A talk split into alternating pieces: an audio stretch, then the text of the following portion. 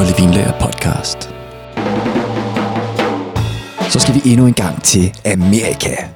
Men i det her afsnit, så skal vi dog til USA, for det skal nemlig handle om Kalifornien. Og her, der er man altså kendt for en lang række forskellige vinstile, som er lavet på de populære europæiske druesorter, som vi alle kender. Men her i Kalifornien, der har vinene generelt en god modenhed og varme, men det er altså en kæmpe vinregion, så man finder altså også nogle kølige områder, hvor man kan lave ja, sådan elegante og mere lette vine, som er mere i stil med de store vine fra Europa. Det er altså en spændende vinregion, så lad os bare kaste os ud i det, så vi kan finde ud af, hvordan kalifornisk vin egentlig hænger sammen.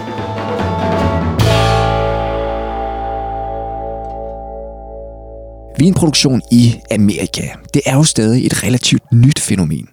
I hvert fald i forhold til Europas 9.000 år lange vinhistorie.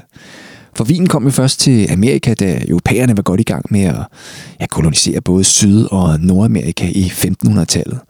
Og øh, der var jo flere nationer, der ville have en, en bid af den her kage. Altså det var især øh, spanierne og portugiserne og britterne og franskmændene, som, som ligesom alle satte sig på, øh, på de største områder.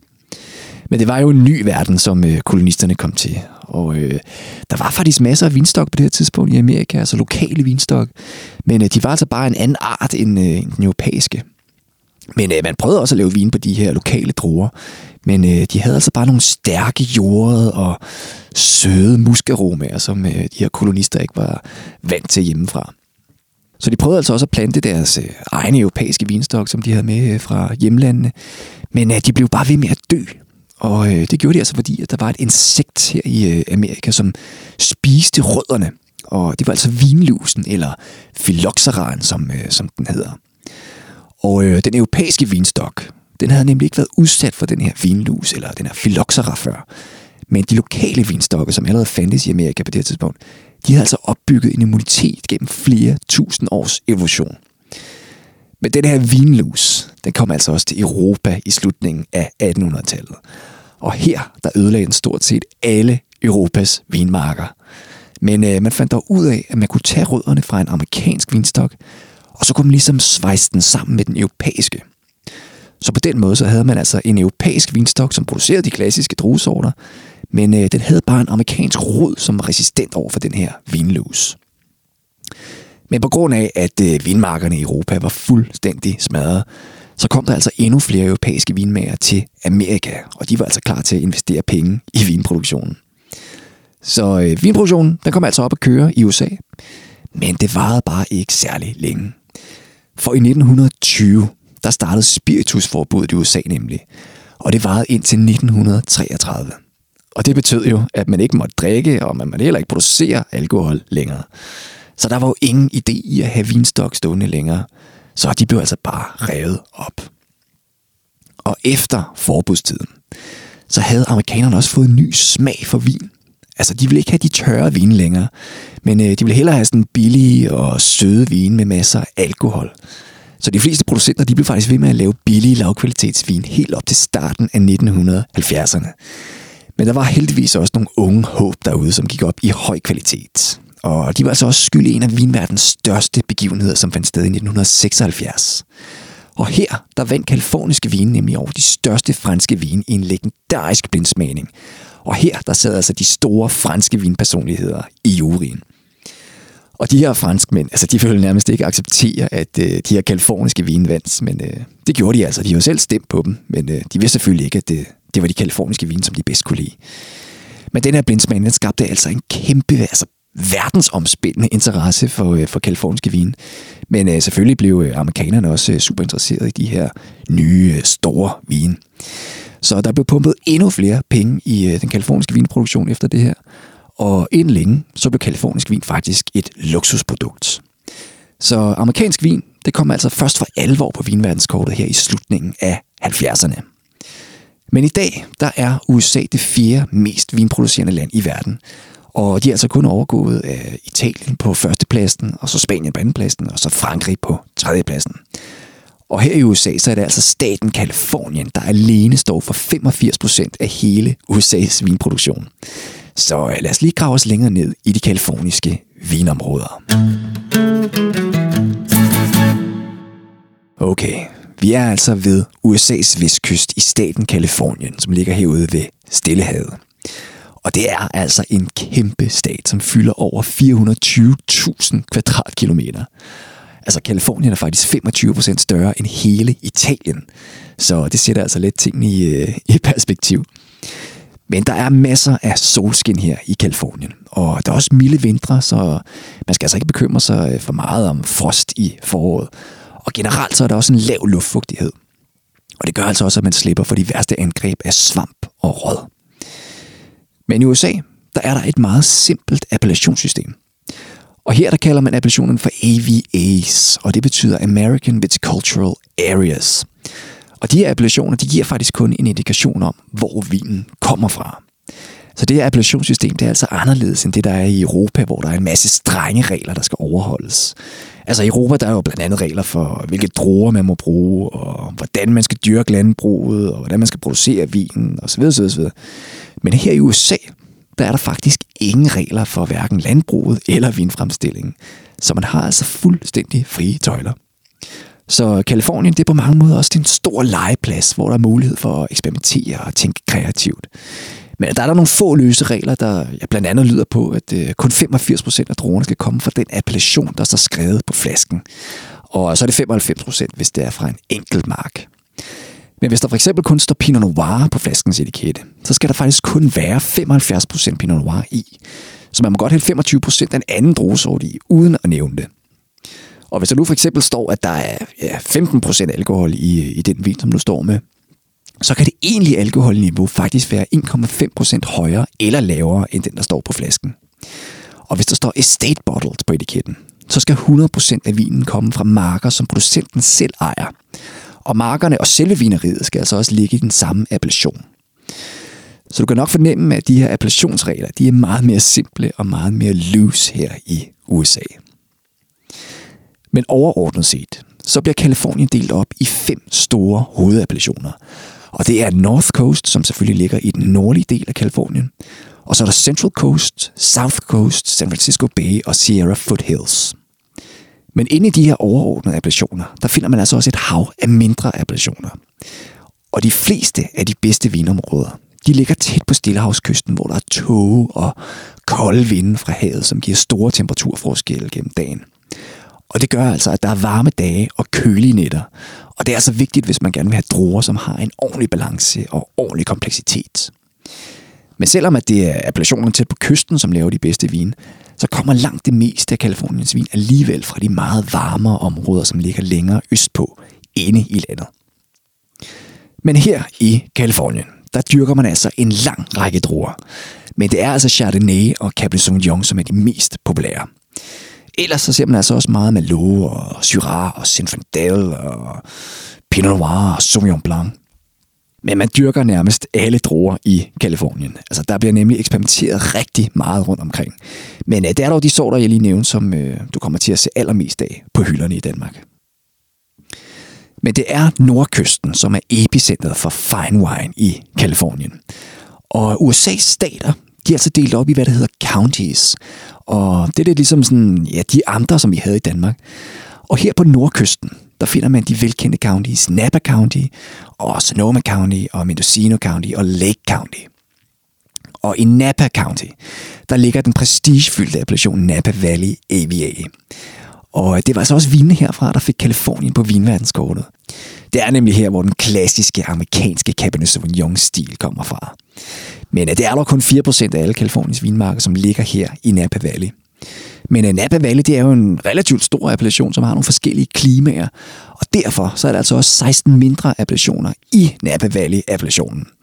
Og øh, de her 16 appellationer, de er altså opkaldt efter de omkringliggende bjerge og de byer, som ligger i dalen. For Napa Valley, det er jo en dal. Og øh, den er altså dannet af Mayacamas bjergene i vest, som grænser op til Sonoma County, og så Vaca-bjergene i øst. Men nu længere nordpå, som du kommer i Napa Valley, jo varmere bliver det også. Så i Calistoga, som er den nordligste appellation i Napa Valley, der fokuserer man på mere hårdført druesorter, ligesom Cabernet Sauvignon og Zinfandel. Men i den sydligste appellation, nemlig Carneros, der er det meget koldere, og derfor så er det altså godt at dyrke druer til museerne vin, især Pinot Noir. Og Cabernet Sauvignon for de appellationer, som ligger på bjergsiderne og på bakkeskråninger, som jo får en masse solskin, de bliver så hædret for deres massive og koncentrerede vin, som bare oser af mørk frugt. Og i de her appellationer, der får man altså typisk nogle mindre druer med højere syre. Og det får man jo, fordi der er lidt koldere heroppe i højderne og på bjergsiderne og på bakskråningerne. Og de her bjergappellationer, de hedder så blandt andet Mount Vida og Diamond Mountain og Spring Mountain District ude i den vestlige side. Og øh, så er der Atlas Peak og Howell Mountain i øst. Men øh, det kan faktisk også være farligt for de her bjergappellationer, fordi øh, jorden den kan faktisk blive skyllet væk af den erosion, der sker, hvis der kommer hård regn om vinteren. Og hvis jorden det bliver skyllet væk, så kan der jo ske det, at det kun er det nøgne, sådan faste grundfjeld, som står tilbage bagefter. Og det er altså ikke særlig godt. Men nede i dalen, der er jorden dybere. Og her, der laver Cabernet Sauvignon druen nogle mere ja, sådan elegante og mere bløde vine med mindre farveintensitet. Så de appellationer, man finder her i dalen i Napa Valley, det er jo så Jorntved og Oakved og Stag District og Calistoga og Singalina og Rutherford. Men her i Napa Valley, der er man altså også kendt for Chardonnay. Og øh, de er typisk ret ekstravagante og tunge i det med sådan ja, lækre smørnoter og et tydeligt fadpræg. Men øh, der er der også nogle producenter, som fokuserer på lettere Chardonnay-stil, som ikke har, ja, ikke har samme fedme og fadindflydelse. Men udover Chardonnay og Cabernet Sauvignon selvfølgelig, så finder man altså også øh, Zinfandel og Malou og Cabernet Franc og Petit Verdot og Sauvignon Blanc og Petit Syrah og Syrah og ja, Sangiovese og Pinot Noir. Altså, der er rigtig meget at vælge mellem her i Kalifornien.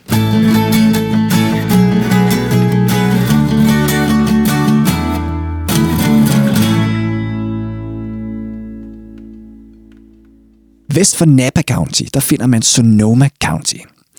Og Sonoma County, de står altså for 6% af Kaliforniens vinproduktion. Og her i Sonoma County, der er der altså også 18 mindre appellationer. Og dem har man altså oprettet, fordi der er så stor en variation i klimaet og jordtyperne, når man går fra appellation til appellation. Og de koldeste temperaturer, dem finder man på de nordlige strækninger af Sonoma Coast-appellationen. Og her der er der sådan en tåge og kold havluft omkring de højtliggende vinmarker. Og det gør ligesom, at temperaturen bliver holdt nede.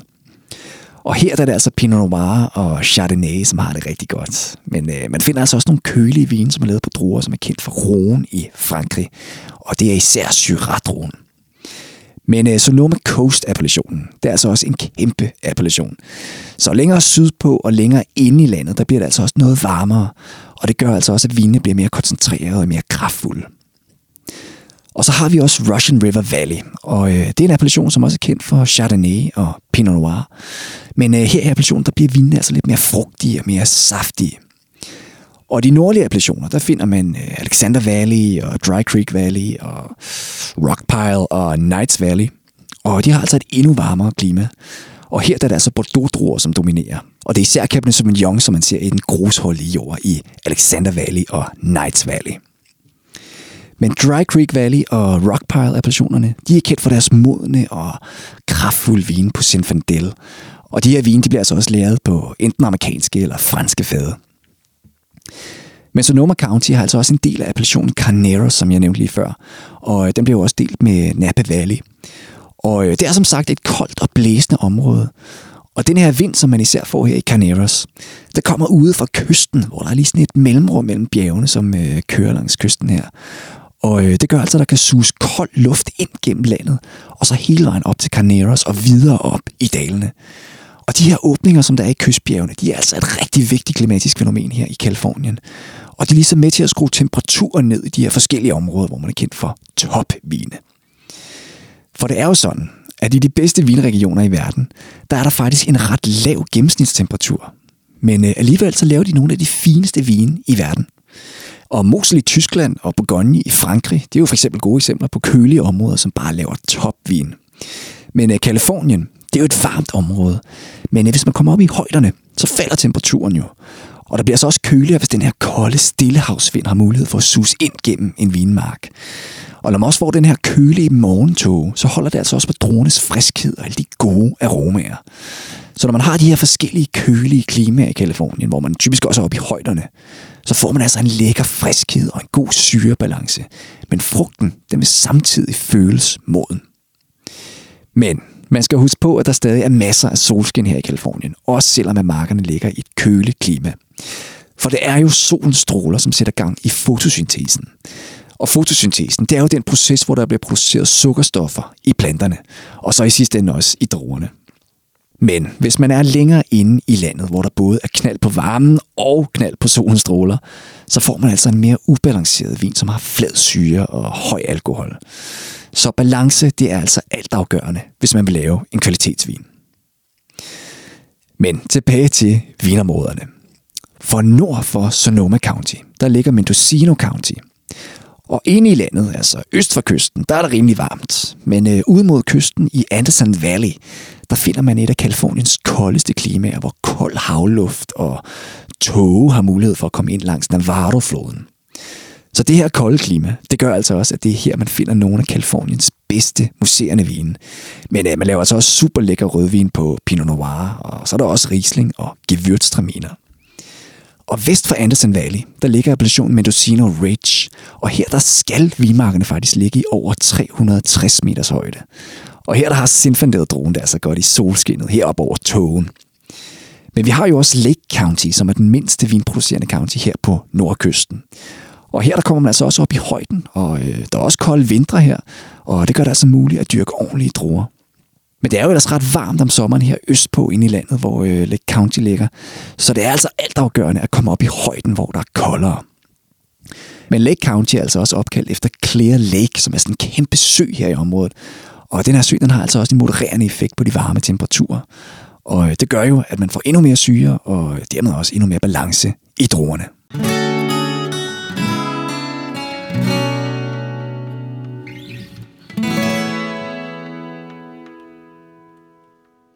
Syd for nordkysten, altså Kaliforniens North Coast, der finder vi så Central Coast. Og den strækker sig fra San Francisco Bay i nord, og så ned til Santa Barbara County i syd. Og her tæt på San Francisco, der finder man Santa Cruz Mountains appellationen. Og den har et køligt kystklima med højtliggende vinmarker, som er spredt rundt omkring mellem ja, kilometervis af skovarealer. Og længere ind i landet, der bliver det igen varmere. Og i Livermore Valley-appellationen, der har man stor succes med Sauvignon Blanc-druen. Og syd for San Francisco Bay, der ligger Monterey County. Og her der er der altså også et hul i kystbjergene, som suger kold luft ind fra Stillehavet.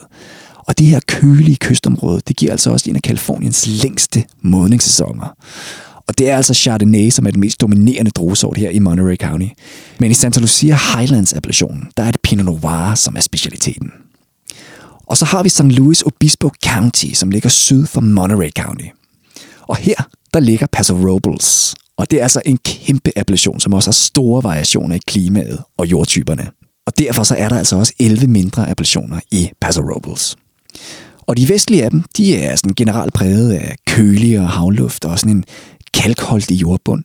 Og de østlige appellationer i Paso Robles, de har sådan en mere sandet jordbund, og så klimaet også sådan, ja, generelt varmere og mere tørt. Men øh, Paso Robles, de er altså kendt for sine rondruesorter. Og det er altså især øh, Syrah og Grenache. Så det er altså et lidt mere eksperimenterende område her, som skiller sig lidt mere ud, hvis når ja, satse på de lidt mere utraditionelle druesorter, end bare Chardonnay og Cabernet Sauvignon og Pinot Noir, som man ellers er vant til at se i Kalifornien. Men her i San Luis Obispo County, der ligger også Etna Valley, som har et køligt kystklima. Og her der får man da også en masse Pinot Noir og Chardonnay. Og så har vi altså også Santa Barbara County, og det ligger altså syd for St. Louis Obispo County. Og her der ligger dalene Santa Maria Valley og Santa Inés Valley. Og de strækker sig fra øst til vest gennem San Rafael og Santa Inés-bjergene. Og Santa Barbara County, det har altså også et meget køligt og maritimt klima, og så har de altså også en lang modningssæson. Og her er det faktisk den længste modningssæson i hele Kalifornien. Og Santa Barbara bliver især hyldet for deres lækre Pinot Noir-vin. Men øh, man ser altså også Chardonnay og Sauvignon Blanc og Malo og øh, Rondrusorter. Og appellationen Santa Rita Hills, den ligger altså også her i øh, Santa Barbara County. Og det er altså blevet et rigtig trendy område. Og som jeg nævnte tidligere, så kommer langt det meste af Kaliforniens vin fra de områder, som ligger inde i landet, nemlig i Central Valley. Og det er et meget varmt område, hvor man også bliver nødt til at kunstvande i stor stil. Og egentlig er området mest egnet til at lave hedvin, eller spisedruer, eller rosiner. Så det er altså lavkvalitetsvin, som, øh, som der kommer herfra. Men øh, der er dog en appellation her i Central Valley, som skiller sig lidt ud. Og det er Lodi. Og Lodi står altså alene for over 20% af Kaliforniens samlede drueproduktion. Og der er lidt køligere her i Lodi, fordi der bliver altså også suget noget kold luft ind fra en af de her mellemrum i kystbjergene. Og det gør altså, at temperaturen den kan ændre sig 7 grader i løbet af dagen. Og det giver lidt mere forfriskende syre og sådan, ja, mere fint modnet frugt. Og det er især vinen fra gamle Zinfandel-stokke, som øh, man laver her. Og øst for Lodi, der finder man så Sierra Foothills-appellationen. Og den ligger på den vestlige side af Sierra Nevada-bjergene. Og der er altså også øh, forskellige mindre appellationer her, og temperaturen i området den er altså også afhængig af, hvor langt op i højden man kommer. Men øh, det er altså krydret og øh, koncentreret Zinfandel-vin, som man er kendt for i Sierra Foothills. Og nogle gange så øh, kommer druerne også fra stokke, som er fra før forbudstiden. Og jo ældre en vinstok er, jo mere koncentration og jo mere kompleksitet får man altså også i druerne. Men her til sidst, så kan jeg altså også lige nævne, at øh, appellationerne fra sydkysten, altså South Coast, som øh, strækker sig fra ja, Los Angeles til San Diego, de er altså ikke øh, særlig kendte for at lave kvalitetsvin på samme måde som i øh, Central Coast og North Coast. Så jeg vil anbefale, at øh, du skal finde noget fra nordkysten. Og lige nu så har vi faktisk en smagkasse klar til dig her hos Ole Vinlager. Og i den der er der to Chardonnays, og så er der også fire saftige rødvin. Altså, der er blandt andet noget øh, North Coast Pinot Noir, og så er der altså også en super ekstraheret Petit Syrah fra Dry Creek Valley, som også ligger her i North Coast. Det er altså imponerende sager, som du får i den kasse. Ellers så kan du altså også bare gå ind på holdevinlag.dk, og så kan du se, om der er noget for dig. Altså, vi har blandt andet også en øh, vin, som er lavet på rondruer, og øh, så kan du altså også finde Cabernet Sauvignon og lækker rødvinsblends. Så kom vi igennem endnu et afsnit af Holde Vildær podcast, og det her det var afsnit 17. Og jeg håber, at du er blevet meget klogere på vine fra Kalifornien. Og så vil jeg altså bare sige, at øh, du skal huske at trykke abonner på podcasten, så du aldrig går glip af nye afsnit.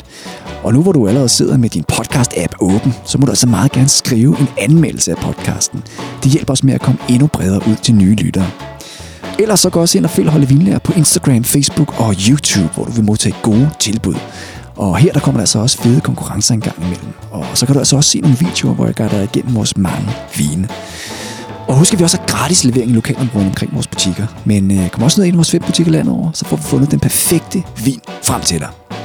Så nu er der så ikke andet at gøre, end at komme ud og få noget lækker kalifornisk vin, så du virkelig kan få din nye vinviden helt under huden. Lyt med næste gang, hvor vi går i krig med endnu en vinregion, og øh, så lyttes I bare ved næste gang.